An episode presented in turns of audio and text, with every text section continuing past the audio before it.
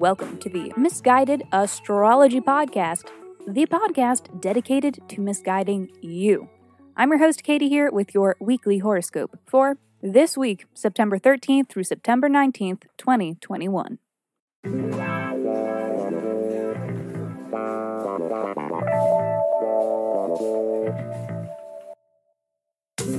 Welcome back to the podcast where I don't know you, but it might seem like I do because I am sharing musings that are based on the sun and on the moon and on the planets and shit. Every week, I do a little sky spying and then report back so that you can know what the fuck is going on around here. The astrology is sound, but my guidance may not be.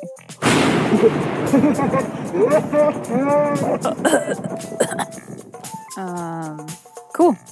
Real quick, if you write us a review on whatever app you stream your pods from, or if you shout us out on social media, please reach out and let me know, and I will send you a 24 page in depth birth chart report.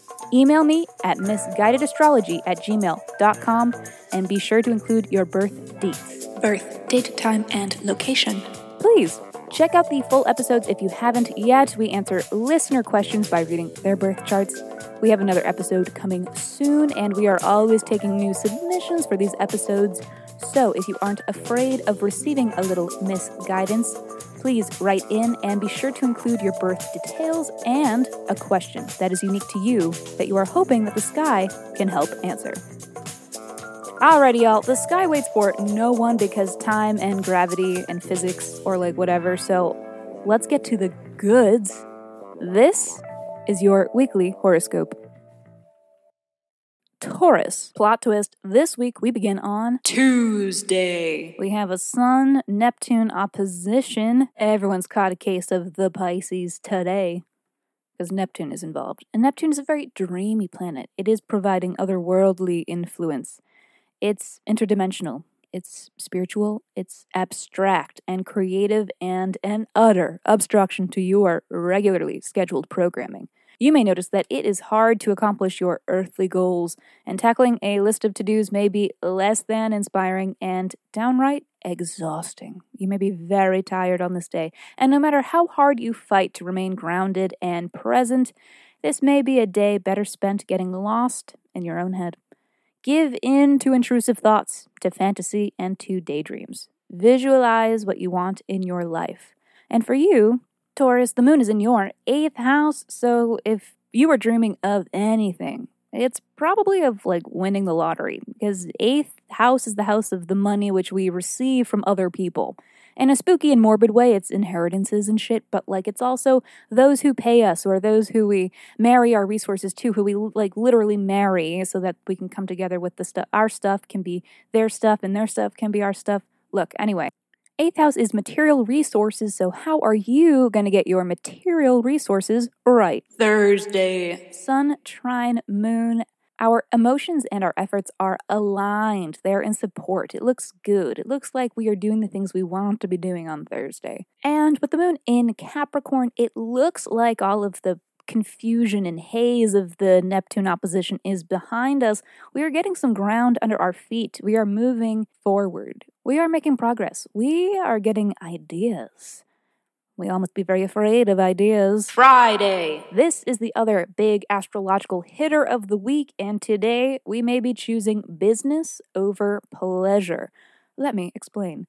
We have a Sun Pluto trine. This is when that daydreaming from earlier in the week may come in handy. You are highly motivated to pursue your interests. That's what this is all about. You have visualized what you want, and now comes time to figure out how to get there. This is a transit of personal power. You feel capable and in control. You are the keeper of your own destiny. And it may not be out of the question for some of you to encounter things that are occult in nature or that are dark or taboo. Pluto represents death and magic, so this will be a good day to interface with these things as well, if they lay within your realm of ambitions. It could certainly be a day when you spooky witches and morticians see some action in these fields. But that is not all. Venus is square Saturn as well, with a lunar conjunction to Saturn. This transit signals troubles in relationships, fun, and money. Saturn is a planet of boundaries and restrictions and hard work in a challenging aspect with Venus, the planet of love and fun and resources. So there may be some sort of disharmony between what you enjoy and what your responsibilities are on Friday, or that you lack the money for a project, which blows. But considering our Sun Pluto trine, we know it's a good day to roll up our sleeves and get to work. With the Saturn Moon conjunction in Aquarius, it'll be easy to compartmentalize your emotions and keep them out of the way so that you can handle your business. But as a result, you may not be very emotionally available. None of us will be.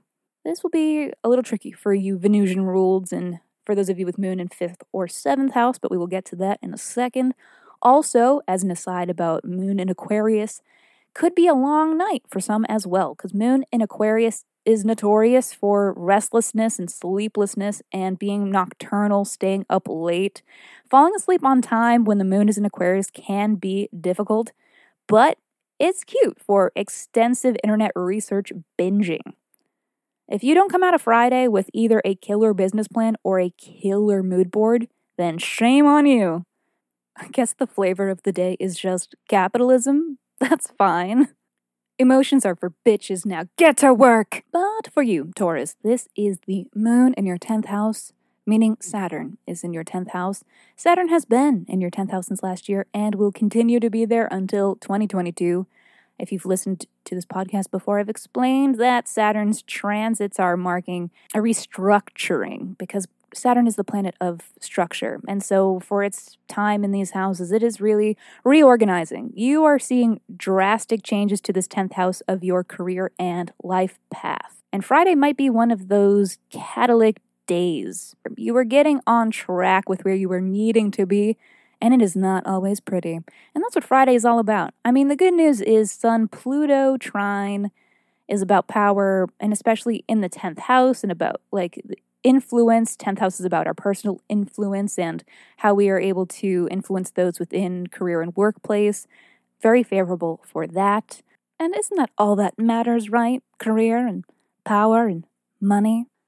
I know that you are Venusian ruled Taurus and thus you are a hopeless romantic, but throw tradition out the window. It's time to buy love from people.